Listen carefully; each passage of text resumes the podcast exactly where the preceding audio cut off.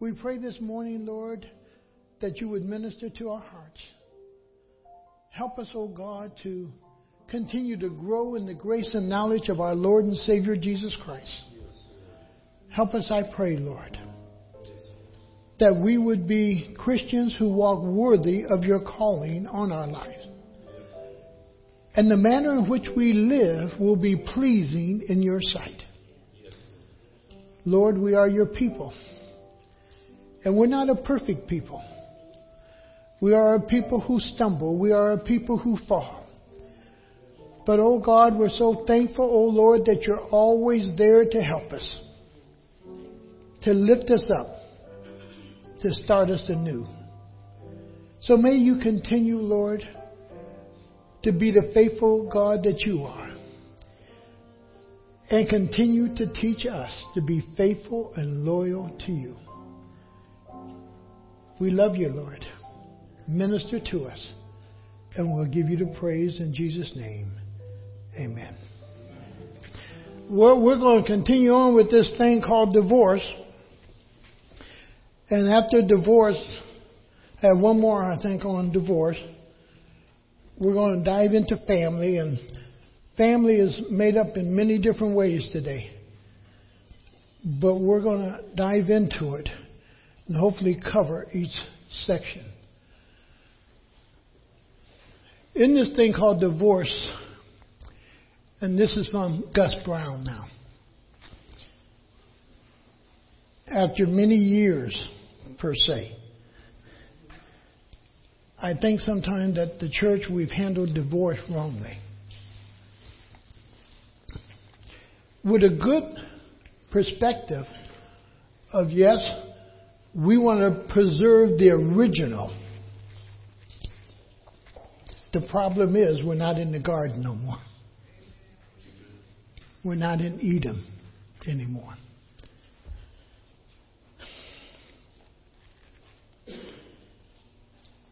And basically, the church have come up with three main key areas with this thing called divorce. That we basically try to boil it down into one of these three.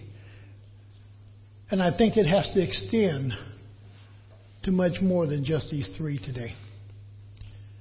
One would be BCAC, before Christ, after Christ. If you got divorced before you became saved, then it really don't matter once you become saved because you're not accountable for what you did over here when you're not saved, but only when you become saved.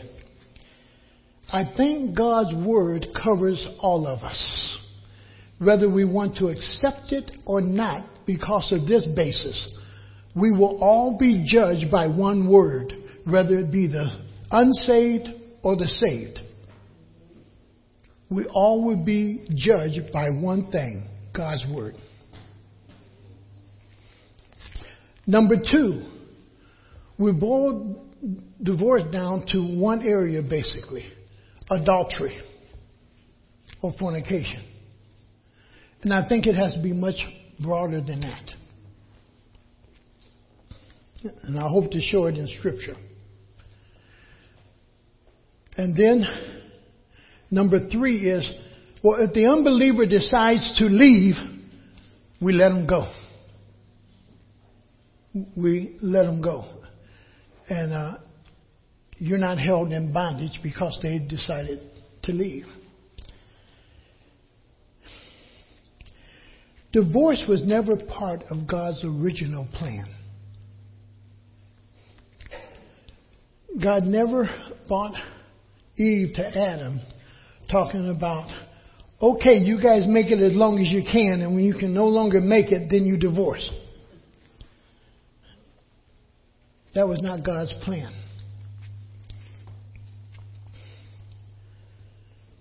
But because of circumstances that sometimes we don't want to face is this. Divorce is part of a sinful world. Divorce is a part of a sinful world. As much as we would like to try and say as Christians, that it would not happen, but we're seeing more and more of it in the Christian world and the effects of that. And we can't just keep somewhat saying, boy, uh, we're not going to teach it or we're not going to handle it. Or we're going to kind of like try to stay away from it or, or just hit those three main points that I talked about. But that somehow we have to begin, even with divorce, to become the peacemakers. Boy, when one person decides the marriage is over, guess what? But then somebody got to become the peacemaker. So I've helped people go through divorce. To slice through the anger, the bitterness, and we sat in my office, made his list out, her list out, and then they both sign it, and I sign it, and the thing is, okay, you both take this to your attorney and say this is what you basically want. The goal of that is to be this. Can we be friends after this? Without embittering our children. Without helping, helping our children to see that we can still function for their benefits other than they seeing just torn apart and this constant war and fighting and bickering and trying to destroy each other. So somewhere, yes, the church has to deal with divorce. Even among two Christians. Even after we've gone through the counseling, allowing them to see what God expects from them. As long as one person is still saying no, it's no. Now, that old saying, which way it used to go, you don't throw the baby out with the bathwater. You don't throw the Christian out just because they fell or did not adhere to all to what Scripture is saying. Now, I want to be careful with this, with this one subject. Okay? You don't throw them out. But we got to start retraining, reteaching, redoing. Divorce is to loose, to release, to dismiss, depart. Often what you hear in the scripture is put away or sent away. It is to set at liberty or set one free. And God does that. God sets one free and sets one at liberty.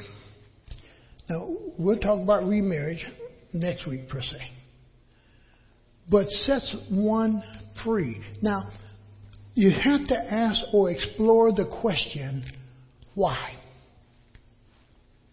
Why? Why are they set free? Even in Matthew 19, you'll see something, a two sided thing. And Jesus says it. He says, Boy, what God has joined together. So he's telling us right off the bat God's joined this together, God's glued it together. But he comes right back and he says, Let not man put us under. Allowing us to know that man can do something to get in here and do this. If it would have just ended with what God has joined together, period. But the moment he says, let not man do this, is saying man has the possibility to sneak in there and do this.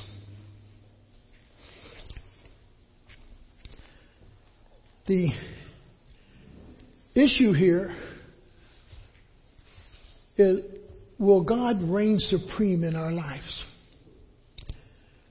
As much as Gus Brown liked to say, God reigns supreme in every area of my life, it sounds good, it sounds righteous, it sounds religious, it sounds sanctimonious. But Gus Brown know in reality, God doesn't reign supreme where at? In every area of his life. Well, God wouldn't have any more work to do. but he's still working. He's still working. My goal is, is to allow God to reign supreme in my life. In every area. That's my goal. That's what I'm running for. That's what I'm longing for and desiring. But God and I know there's a lot of work yet to be done here. A lot of it. We replace God's authority with our own moral submission and denying we favor autonomy. We want to self govern who? We want to self govern ourselves in areas of life. And what we basically say to God, okay, God, I'll handle this. You just go take a break now. I'll handle this section of my life. See? We want to govern it. We want to be the king in that little area. To deny God's principle in marriage is to remove the requirements regarding relationships leaving man's desire to dominate, now catch this because it's so important, the weaker person or the woman in the situation. That the man can dominate and use his wife for whatever purpose he sees fit.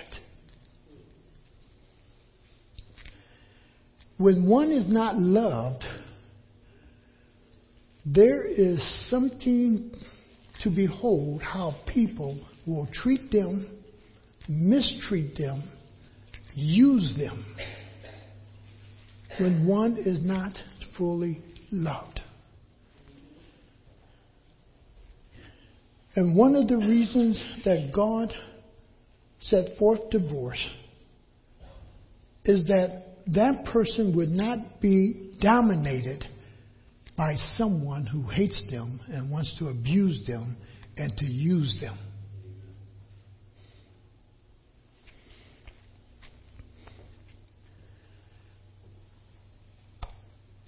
All relationships on earth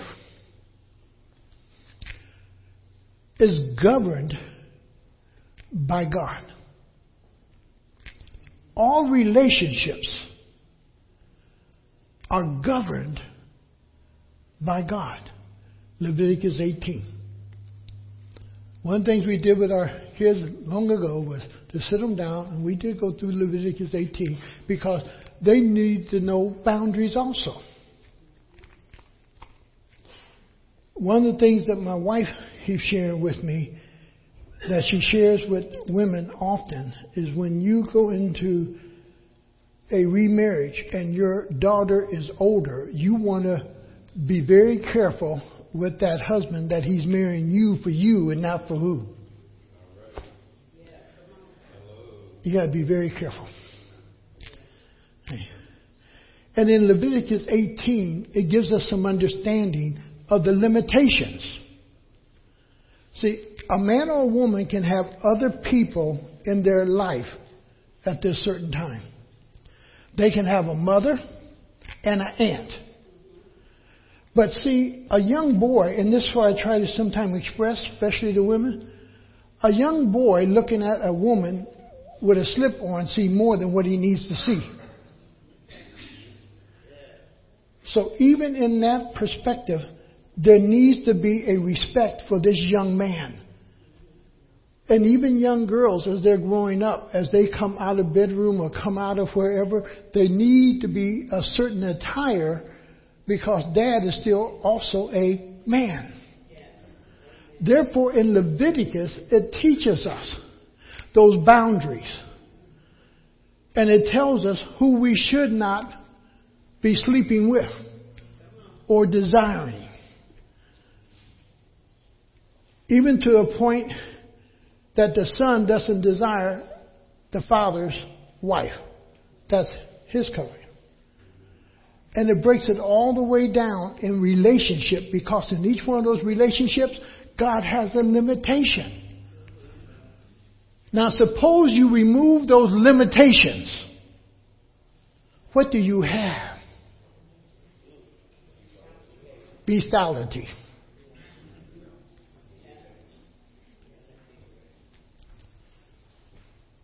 But mother and son has a certain relationship. Different than father and mom. Daughters and sisters, brothers, they all have what? Different relationship, can all love each other, but with a different love. But there are limits to with a brother and a sister. There's limits. And God governs all those relationships. Now, when you remove the law or God's word or faith from the relationship, all that is left to sustain a relationship is how one feels.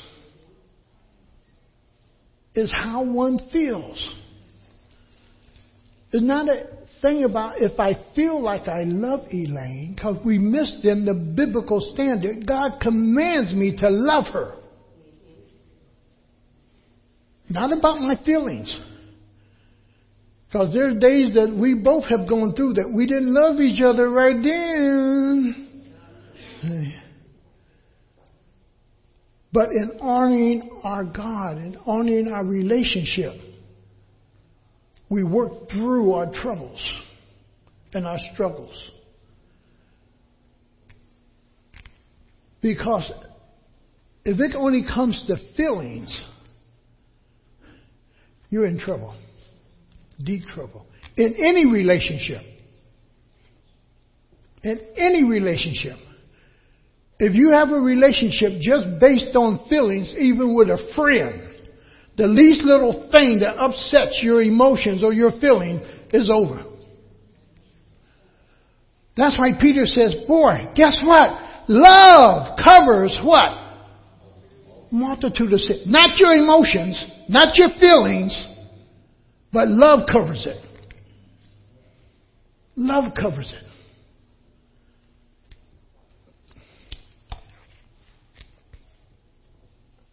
Where feelings and pleasure is the basics of a marriage and not God's word or his plan for marriage, then marriage becomes robbery. Only thing you're doing is robbing from each other. You're taking from each other. You're stealing from each other. I'm stealing your money. I'm stealing your false security. I'm stealing from you. I'm even stealing your sexuality from you. I'm stealing your love because I really don't love you. Okay. And we rob from each other. And in a sense, what we wind up doing is destroying each other emotionally as we rob from each other. Each person using the other for selfish pleasures, for selfish gains. And then departing when there is nothing new to be gained. If there's not something new and something exciting to come along to hold me by, I found something else to play with that's a little bit more exciting. And we get caught up with that and we're gone. Because there's a lack of commitment, a lack of loyalty, and a lack of being obedient to God's word. And you can understand why you'll hear people say, I never felt like I was loved, but I was just being used. Takes a while to wake up to it sometimes. But it's true. And then the hurt behind that. And the shame that comes behind that I was such a big what? Fool. Dummy. Didn't see it. Guess what? Everybody else was seeing it, but who? Yeah. Hey. Turn with me and let's go to Malachi 2, 14 to 16. Just a couple words we need to dig out because one of the things I want you to recognize is that I'm not encouraging anybody to go out and get a divorce. But I have to deal with reality that it's what? It's happening. And it's happening where we don't even like it in Christian circles. And it's easy to say, well, all they have to do is follow God's word. Well, you can apply that back into your own life in some areas. If you got a mouth that slips every now and then, only thing you got to do is what? Apply God's word. Sweet water and bitter water can't come out the same faucet. If you got a flippy temper that pops off and you're going, apply the word. Be angry and what? Sin not. If you got a friend that no longer you count as a friend or whatever, the Lord says, love your enemy and do what? Do good unto them. Yeah. Apply the word. Now we come right back to the divorce situation. Apply the word. But we all don't always apply the word, do we? And it's still there. The word is still valuable. It doesn't make God any less. It doesn't lessen His word. When we don't follow it, we get hurt. When we move ourselves out from under the umbrella of His divine protection, then we get hurt. In Malachi 2, starting at verse 14, let me get there.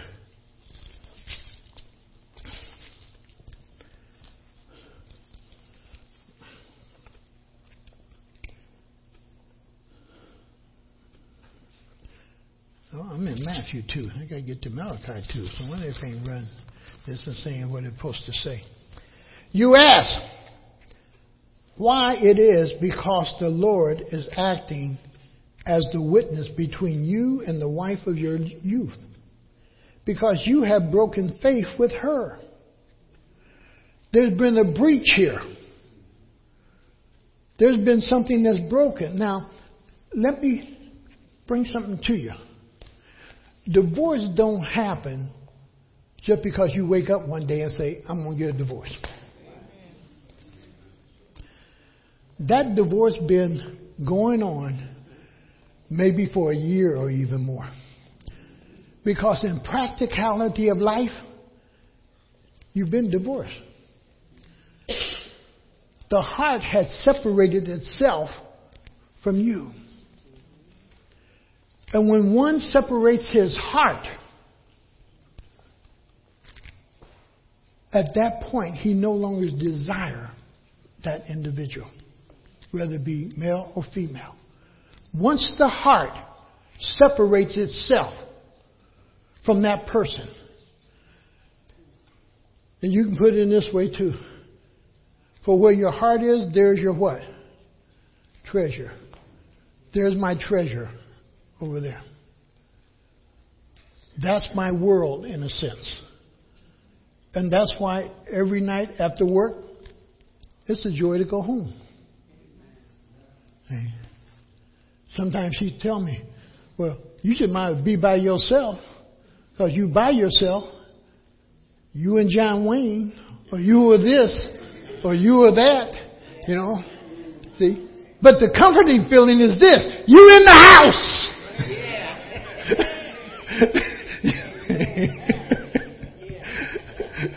You're in the house. you know.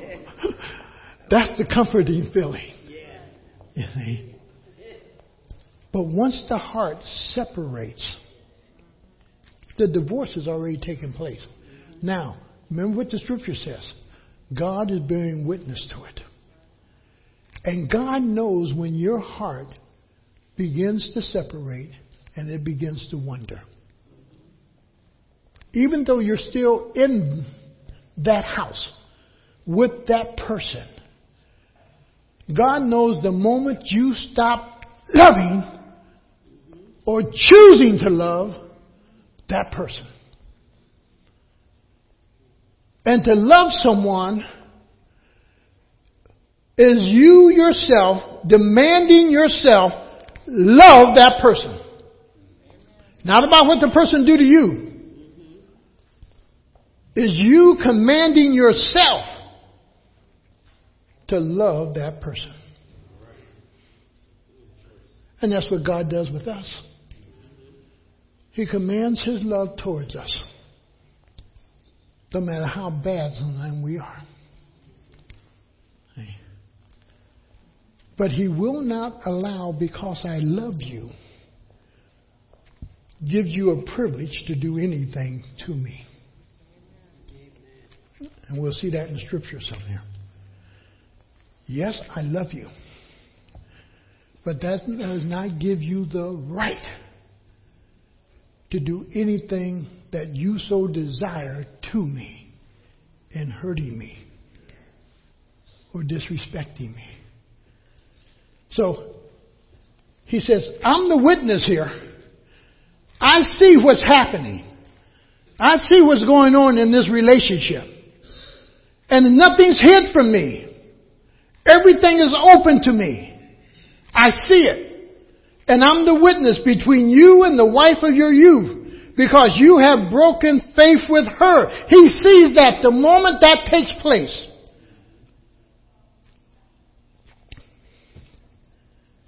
And he goes on, because you have broken faith with her, through though she is your partner, the wife, your marriage, your covenant.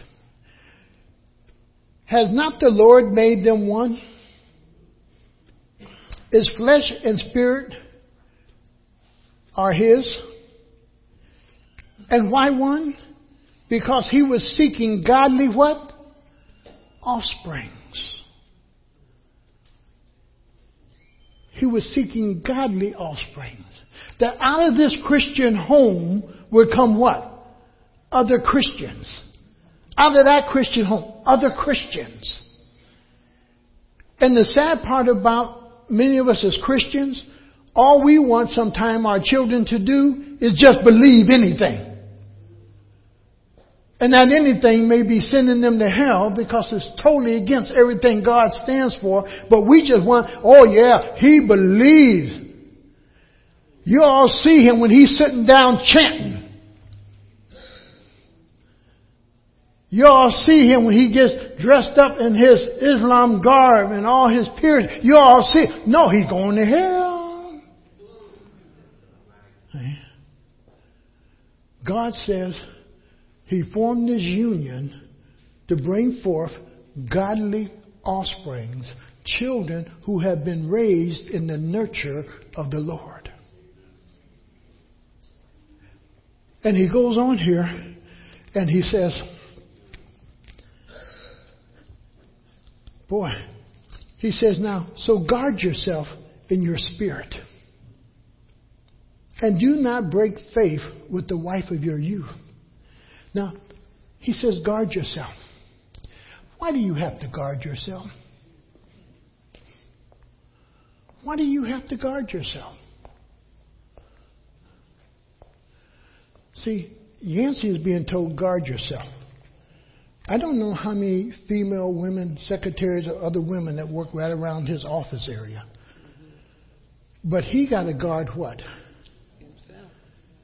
So whenever his eyes go that way, he got to come back and think about that one. That's right. Yeah. Now I'm guarding myself. I'm guarding myself.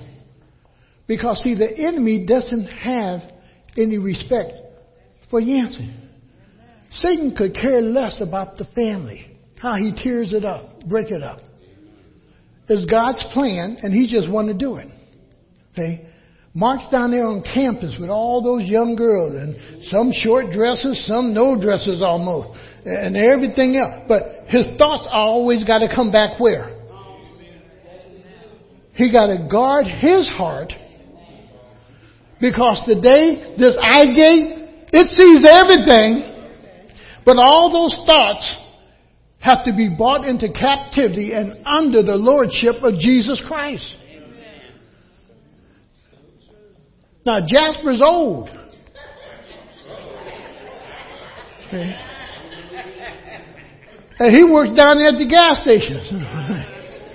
and one of those things come in there wobbling. See? And they want to get $10 worth of gas for $5. Now he got to think. He got to guard his heart. He got to guard his heart. Because see, if you give Satan an inch, if you give him a foothold into your thought, into your heart, he's going to take it. So he tells us there, in my, guard your heart. Ladies the same way. Just think, boy, Roscoe slips up and somebody across the street said, kitty, kitty, kitty, kitty, kitty, kitty, kitty. See? And one thing about the kitten, you just got to call it rubbing the back. And watch how a kitten responds when you rub his back. So wives, you got to guard your what? You got to guard your heart. And we both have to always look at it in this fashion. God's still doing a work in us. God's doing a work in my husband. God's doing a work in my wife. God's doing a work in me. God's working in our life. Hey. And he says, guard your spirit. Guard your life. You have to work on it. And he says, you want to guard it. And because he was seeking godly offspring. So guard yourself in your spirit and do not break faith with the wife of your youth. Don't break faith. Now, listen what he said. He's seeking godly offspring. When a Christian home breaks up, what does that do to the offsprings? Boy, does God really exist? Is there a God? Why couldn't God hold my mom and dad together? Why couldn't this happen? Why couldn't that happen? And you got all this anger building up and even questioning now because see, I prayed sincerely as a child that my dad and mom would do what? Stay together. And guess what? He didn't make that happen.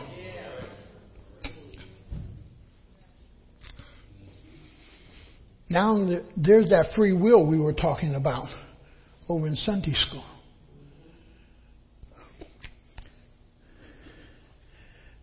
Guard yourself always. Remain loyal to your wife, man. And wives, remain loyal to your husbands.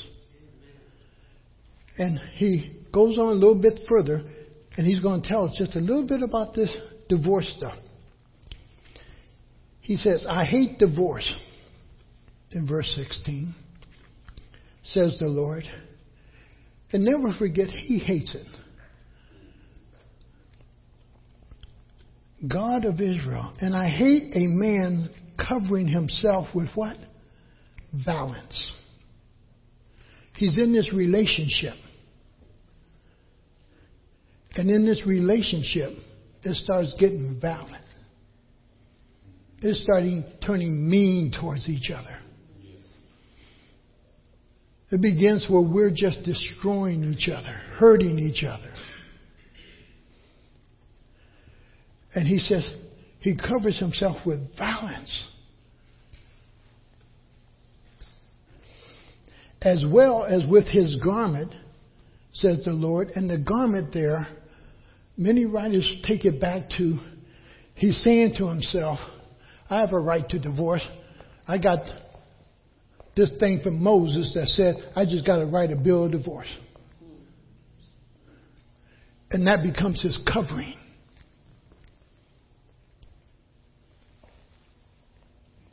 But it's strange that before he even talks about Moses, in this thing he talks about the balance of men or the balance that can take place in a relationship when love has disappeared.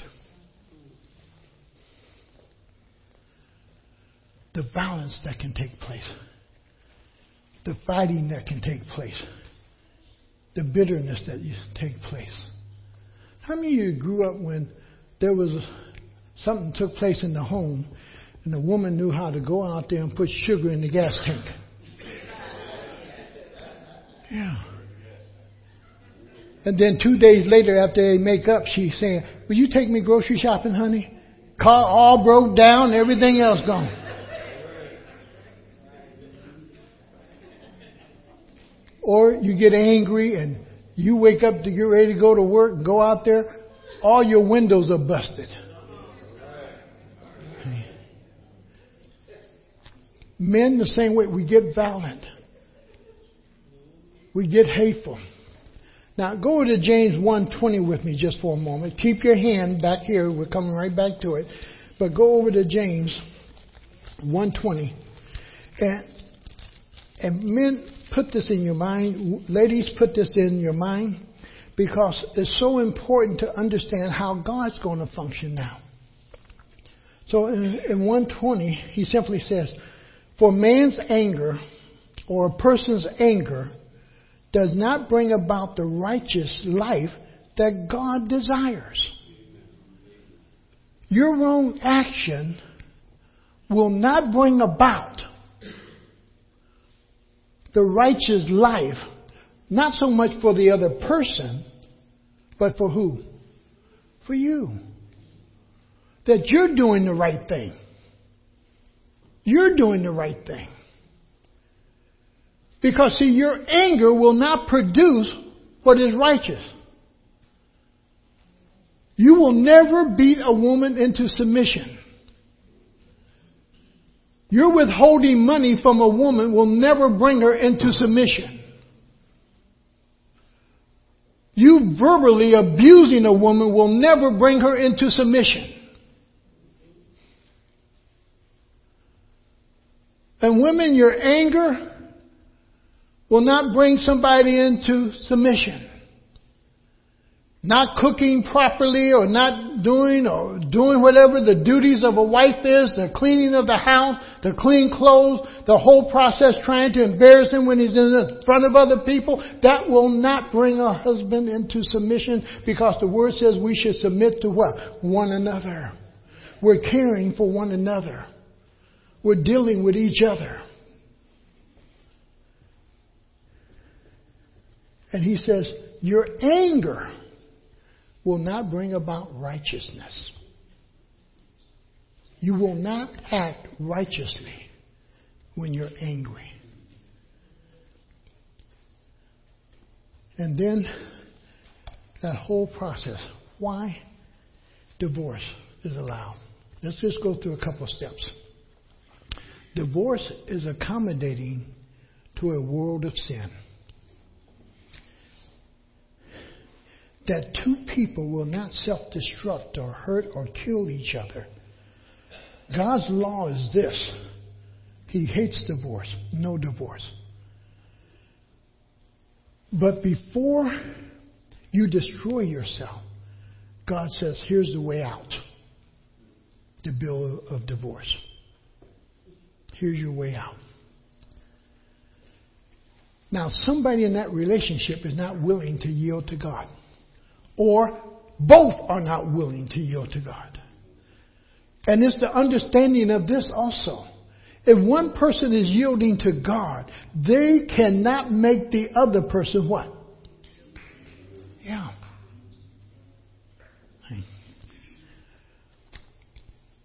Divorce is an accommodation to a world of sin.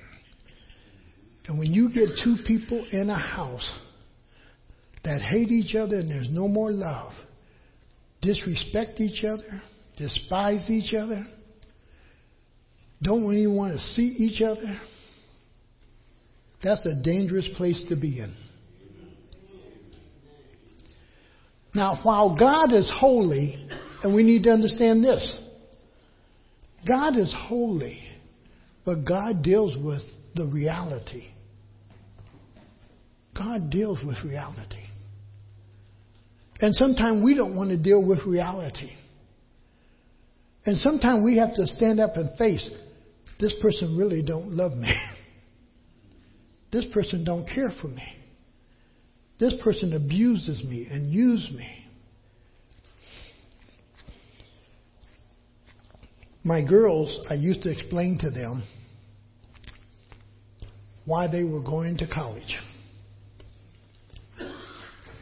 And I would share with them you're going to college for this purpose. If it comes to where you have to take care of you, you have the means to do so. That's number one.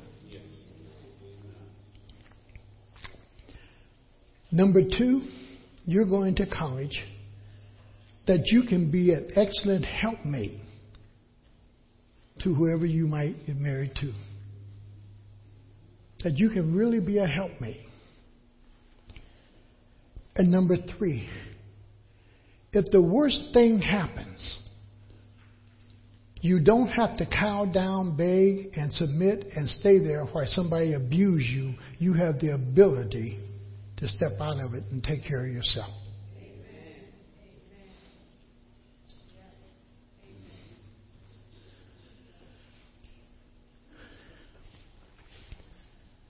God is aware of our helplessness. The flesh is weak. The spirit can be willing, but the flesh is what? Weak. God's aware of that. God makes provision for those who are not able to measure up to His demands in a given point of life. It's much like school. You may flunk the test today and the teacher recognize you flunked it, but may be merciful and allow you to take the test what? Again. So I've come to a point, even with divorces and so forth, God's testing you again to see if you're going to do it right. You may be in your third, fourth try. But the issue is this. When you get it right, there won't be a divorce. And some people say, I don't, I don't like that. Kind, I don't like to hear that. I'm not giving you permission to divorce. I'm pointing out this. You're not doing it God's way. Somebody in this mix not doing it God's way.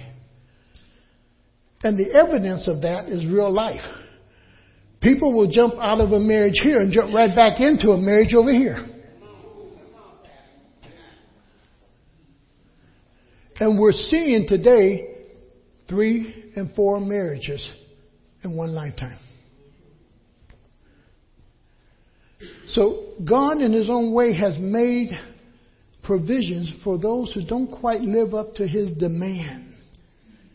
That boy, you gotta go back to that test again. The cross itself reveals the tolerant principle of God.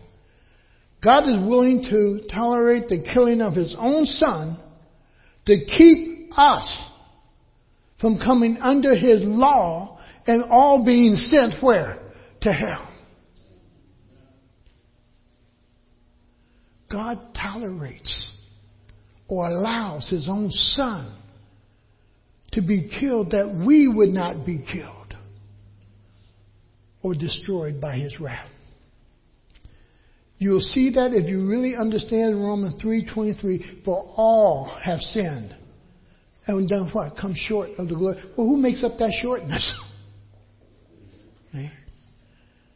And then it is God. The gift of God is what? Eternal what? Eternal life. If it was based on my right action and my proper behavior and me being correct in all the areas that God demands, I would flunk.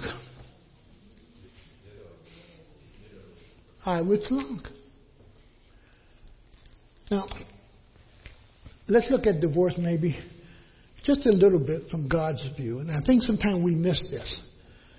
A lot of things that I read and see, I don't see too often that we try to picture it from God's view. Now, when God was forming Israel, I'll use another word, dating Israel in Egypt, way before even they went into Egypt, dating Joseph. God's doing this dating process and allowing them to get to know who? Him. Doing that whole process, and then when He calls them, my people, He never talks about divorce. He never says to Israel, if you don't do right, I'm going to divorce you. Now, catch that little part in Matthew 19 where the disciples, after hearing what Jesus says about marriage, and they said, Lord, this is too hard. It's better if men don't marry. Well, that's what men are doing today. because it's too hard. Now, to understand a little bit about this divorce, I went into these areas just a little bit to try to get an understanding of it. Go to Isaiah 51. Isaiah chapter 50 and verse 1.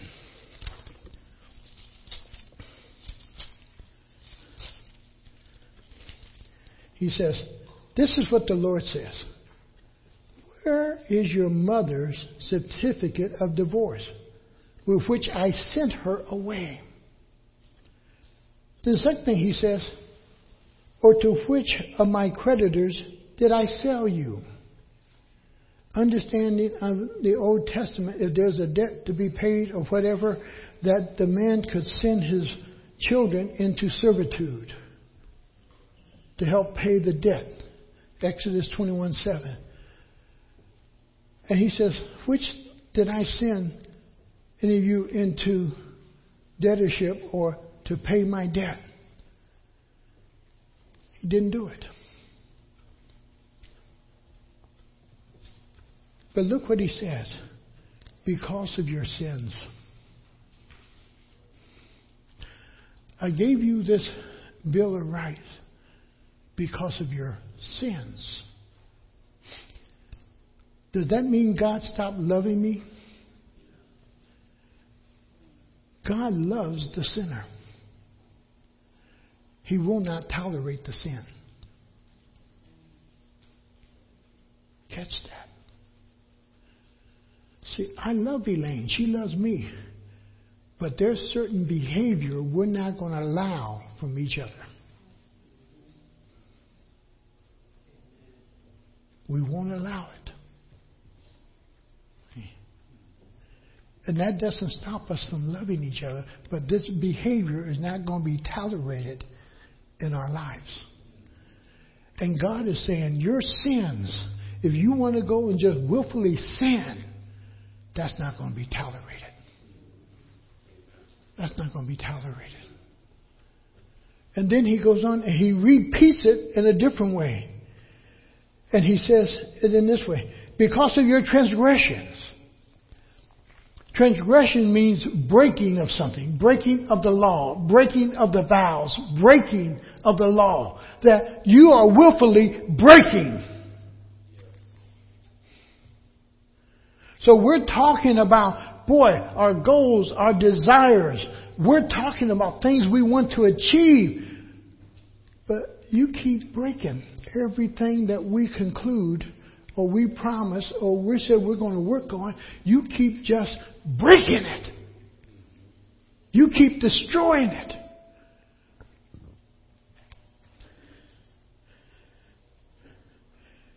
And he says, Because of your sins and your transgressions, I gave your mother, Zion, Israel, a bill of divorce.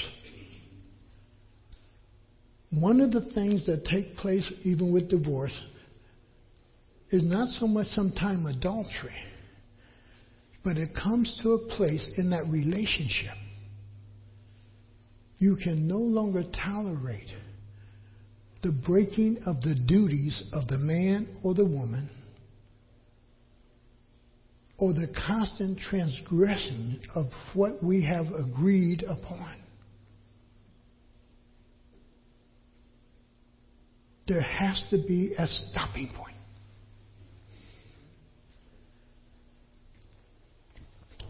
Now run over to Jeremiah chapter 3. Listen just a little bit more of what God says. And why God writes Israel or Judah a bill of divorce. Starting in verse 8. He says, I gave faithless Israel her certificate of divorce. How does he describe her? Faithless, unloving, don't care.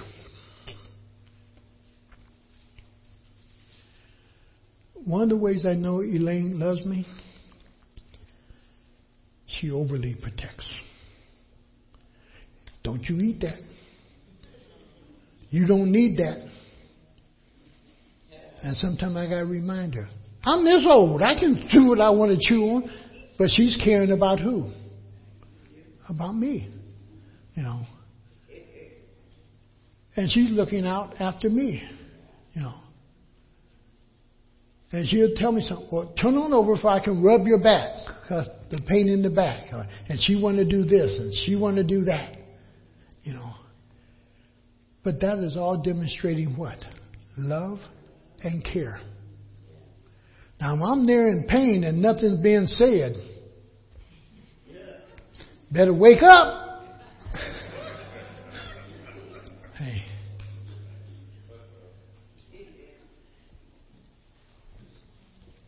He says, I gave faithless Israel her certificate of divorce and sent her away because of all her adulteries. Yet I saw that her unfaithful sister Judah had no fear or no reverence or no respect about me either. As they watched how one did, the other one did.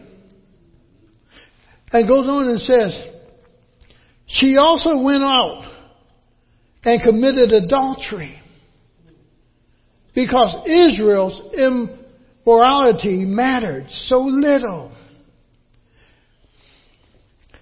Okay, older ladies, get ready. This just came to thought up here now.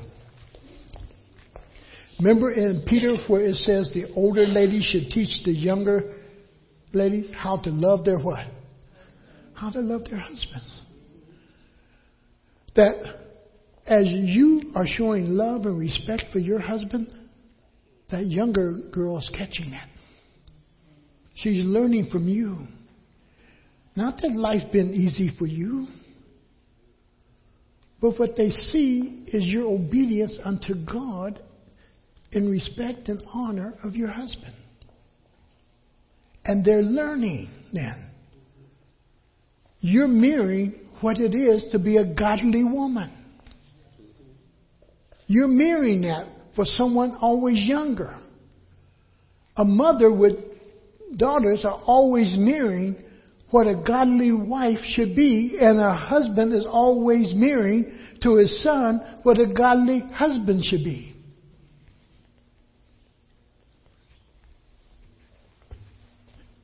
And he simply says again, he says, there was no fear, there was no reverence. They're doing just like Israel. Judah's just doing the same thing here. They're seeing one do it, so they'll do it.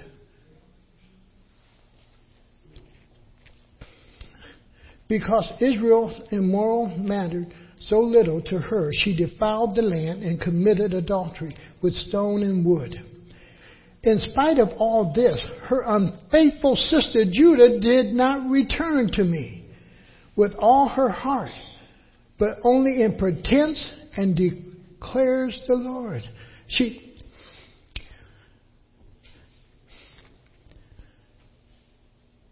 it may be slow coming.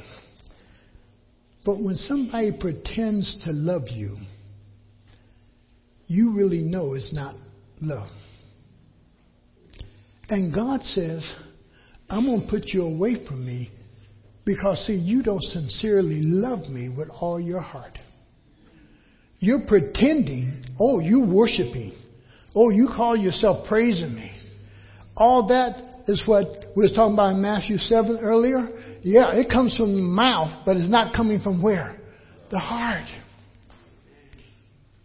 It's not coming from the heart. And God says, You're just pretending to worship me. You're just pretending to love me. You're just pretending to be sincere about me. And after a while, when you're in a relationship and it's all pretense, it, it falls down. And eventually you begin to see it. And the thing is, what usually come out is this. Well, if you didn't love me, why didn't you just tell me? And what the person is basically saying is this. You should have told me this three years ago. Not pretend that you love me. Not pretend that you care about me. Not pretend. And God says, I wrote you a bill of divorce because of your unfaithfulness, your insincerity, and your pretense that you put up. In Deuteronomy 24 now, run to it with me real quick and we'll see if we get done in the next five minutes here. In 24, Moses is allowed to give this bill of divorce. Now, understand this. Jesus himself never really spoke about divorce. He answered questions concerning divorce that was asked of him, but he himself never brought it up. He only answered the question that was put to him. And that's one reason he answered. From the beginning, it was not so. He's just implying what was asked of him. Jesus himself never really just spoke about divorce, but he's answering the question that was put to him. In Deuteronomy 24 1, I want to open your eyes just to something because either he's illustrating or there's some truth in this also. For that when we handle some things next week. Now, some of you may say, well, who's going through a divorce here? Who's going? No. All of us know somebody who's going through it or has what? Gone through it or we've been through it. It's just the reality of life. And he says, if a man marries a woman who becomes displeasing or unfavorable, or he has lost that zeal or she don't have the grace of his eyes or the favor of his eyes any longer. That she's not the number one person in his heart. He says, if a man marries a woman who becomes displeasing, she's unfavorable. She's no longer receiving the grace that she once received. She's not receiving that true love to him because he finds something indecent about her. And he writes her a certificate of divorce. Either one of you could start this in today. But back then, the woman could not divorce the man. Only the man could divorce the woman. It wasn't until the Greeks and the Romans came along that women could divorce. So even when we read the book of Mark, Jesus, in one of his replies, because Mark is written to Roman, he answers in this manner even the woman should not seek a divorce. Because he understood under the Roman law and Greek law, she could. And you only find it in Mark. You don't find it anywhere else. Now, I believe he's writing it because Again, there were Romans and Greeks who were coming also to him. And he sets this record straight. You may have by law the right to divorce, but I'm saying to you, you shouldn't. And for Roman women, for every marriage they had, they, they had the rings on. And they were proud that they were five, six, seven.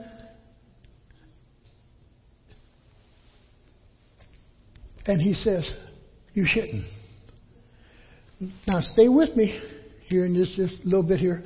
He says, And if after she leaves his house, becomes the wife of another man, right there.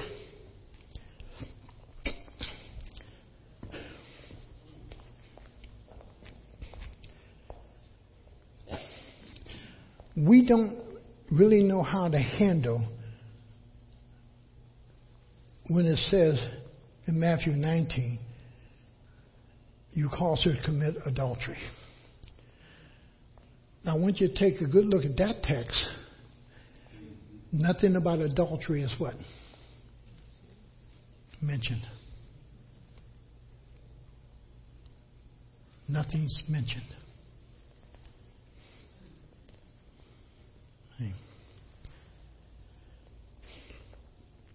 And it says she even went off and married another. And some will very quickly jump to the main principle, and I think that's true, we should. That if for some reason, either by she getting a bill of divorce from this second husband, or even if he dies, she cannot return to who? The first husband. And what God is basically saying is this what's changed?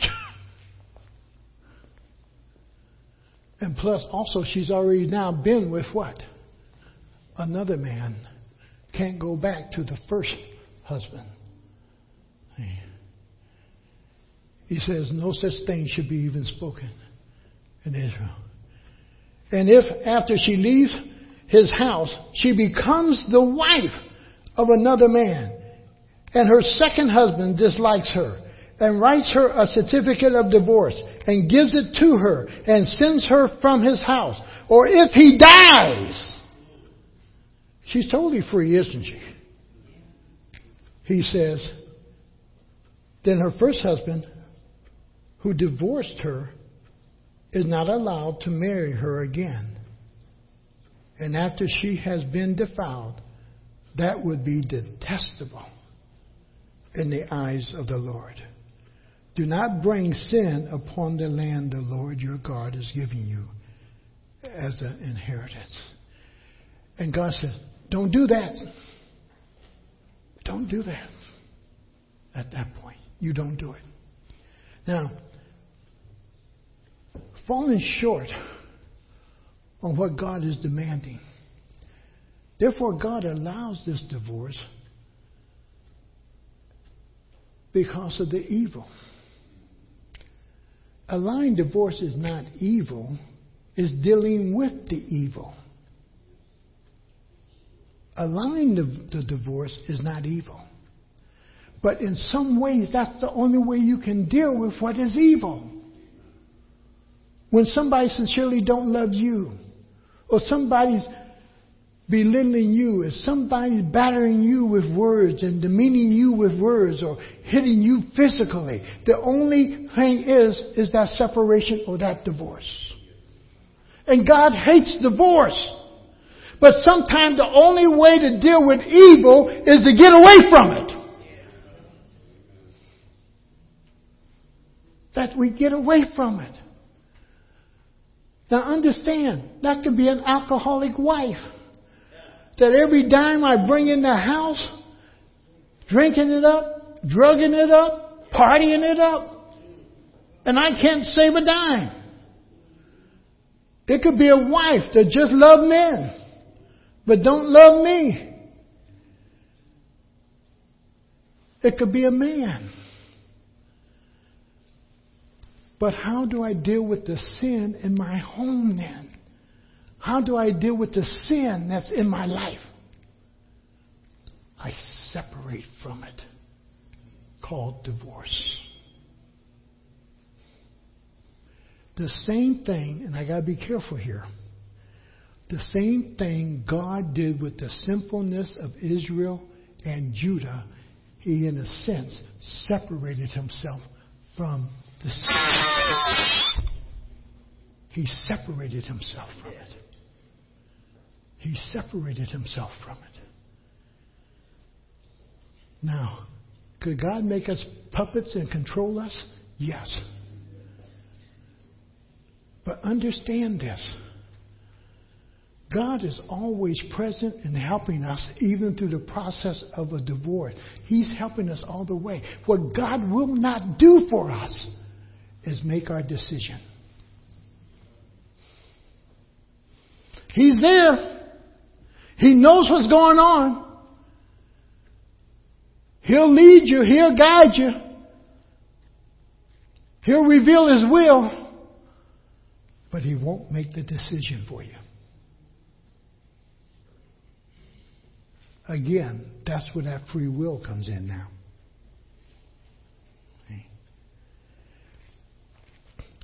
A lying divorce was not evil, but dealing with evil. Because God knows our journey, and you have to realize that. God knows my journey from beginning to end. He is there to help, but not there to make my decisions for me. In Hebrews 13:5, his promise is, I'll never leave. I'll never leave. Now, either that's true or it's not true. Either God is saying, okay, while you go through this dirt, I'm going to go over here. when you're done with taking care of your business, then I'll come back. He says, no, I'll never leave you. You may not be doing exactly what I want you to do, but I'm not going to leave you. Now, here comes the proof of that. Even though God gave Israel a paper of divorce, and when He sent them into exile, He said, Go into exile and cause the cities to prosper. Now, who can do that but God? In one sense, I'm getting punished, but on the other sense, I'm getting blessed that I can what? Cause the, the ones who's holding me captive to prosper. Who can do that but God? And even while they were in captivity, He didn't abandon them, He kept them. Now look at God. He says, this group, from this age to this age, will not go into the promised land and he sends them out into the wilderness. But isn't it strange? They didn't have no J.C. Penney's. They didn't have no Target to run to. They didn't have, but yet God kept them clothed, and their shoes didn't wear out. Who was doing that? Yeah. It's a demonstration of God's love even when He punishes or allows things to happen that are not perfectly lined up with His will. He never, never leaves me. He walks through it with me. And then He helps me. Let me share something with you. When you go through a crisis in life, you don't recover on your own.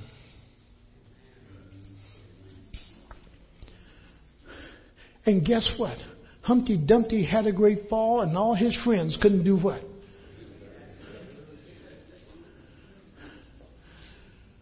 But God is able. God is able to bring healing afterwards. God's able to begin to put life back together for you. That's the amazing part about our God. And in Proverbs 24, he says it in this fashion The righteous shall fall seven times, but seven times he will what? Arise. Get back up. Get back up. And we all have different failures in life somewhere. But God is there to help you do what? Get back up. And he who has begun a good work in you, because he knows your journey, he knows the potholes in your life. He knows the bumps in your life. That's part of what Ken was on about. God knows that child's life and what that child's going to have to go through. But God is there. He's not absent. Raised in an alcoholic home, but in a foster home, Boys Town. But through all that adventure, guess who else was there? May not know it, may not realize it, but one day the light bulb goes on and I see everything around me. And all I can do is say, Thank you, Lord. Because you rescued me, you delivered me, you brought me out of the miry clay and put my feet upon a solid foundation. Lord, you begin to do a new work in my heart. That I would forget about the things of old, that they would not hunt me so bad, they would not destroy me. And you begin to build a new person.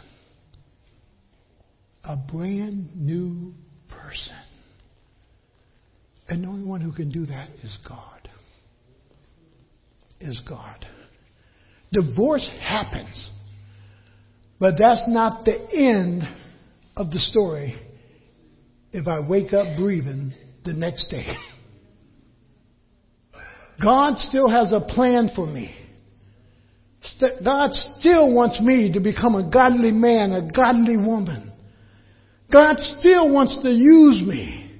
May not be able to use me at the capacity that boy once was, but yet God still wants to use me. God still wants to touch my life. God still wants me to have an impact in His kingdom. God still loves me.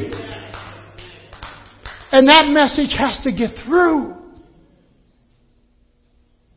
That people are still loved by God. No matter what. Let's pray. Father, I pray that you guide us through the next few sermons because, Lord, we're not here to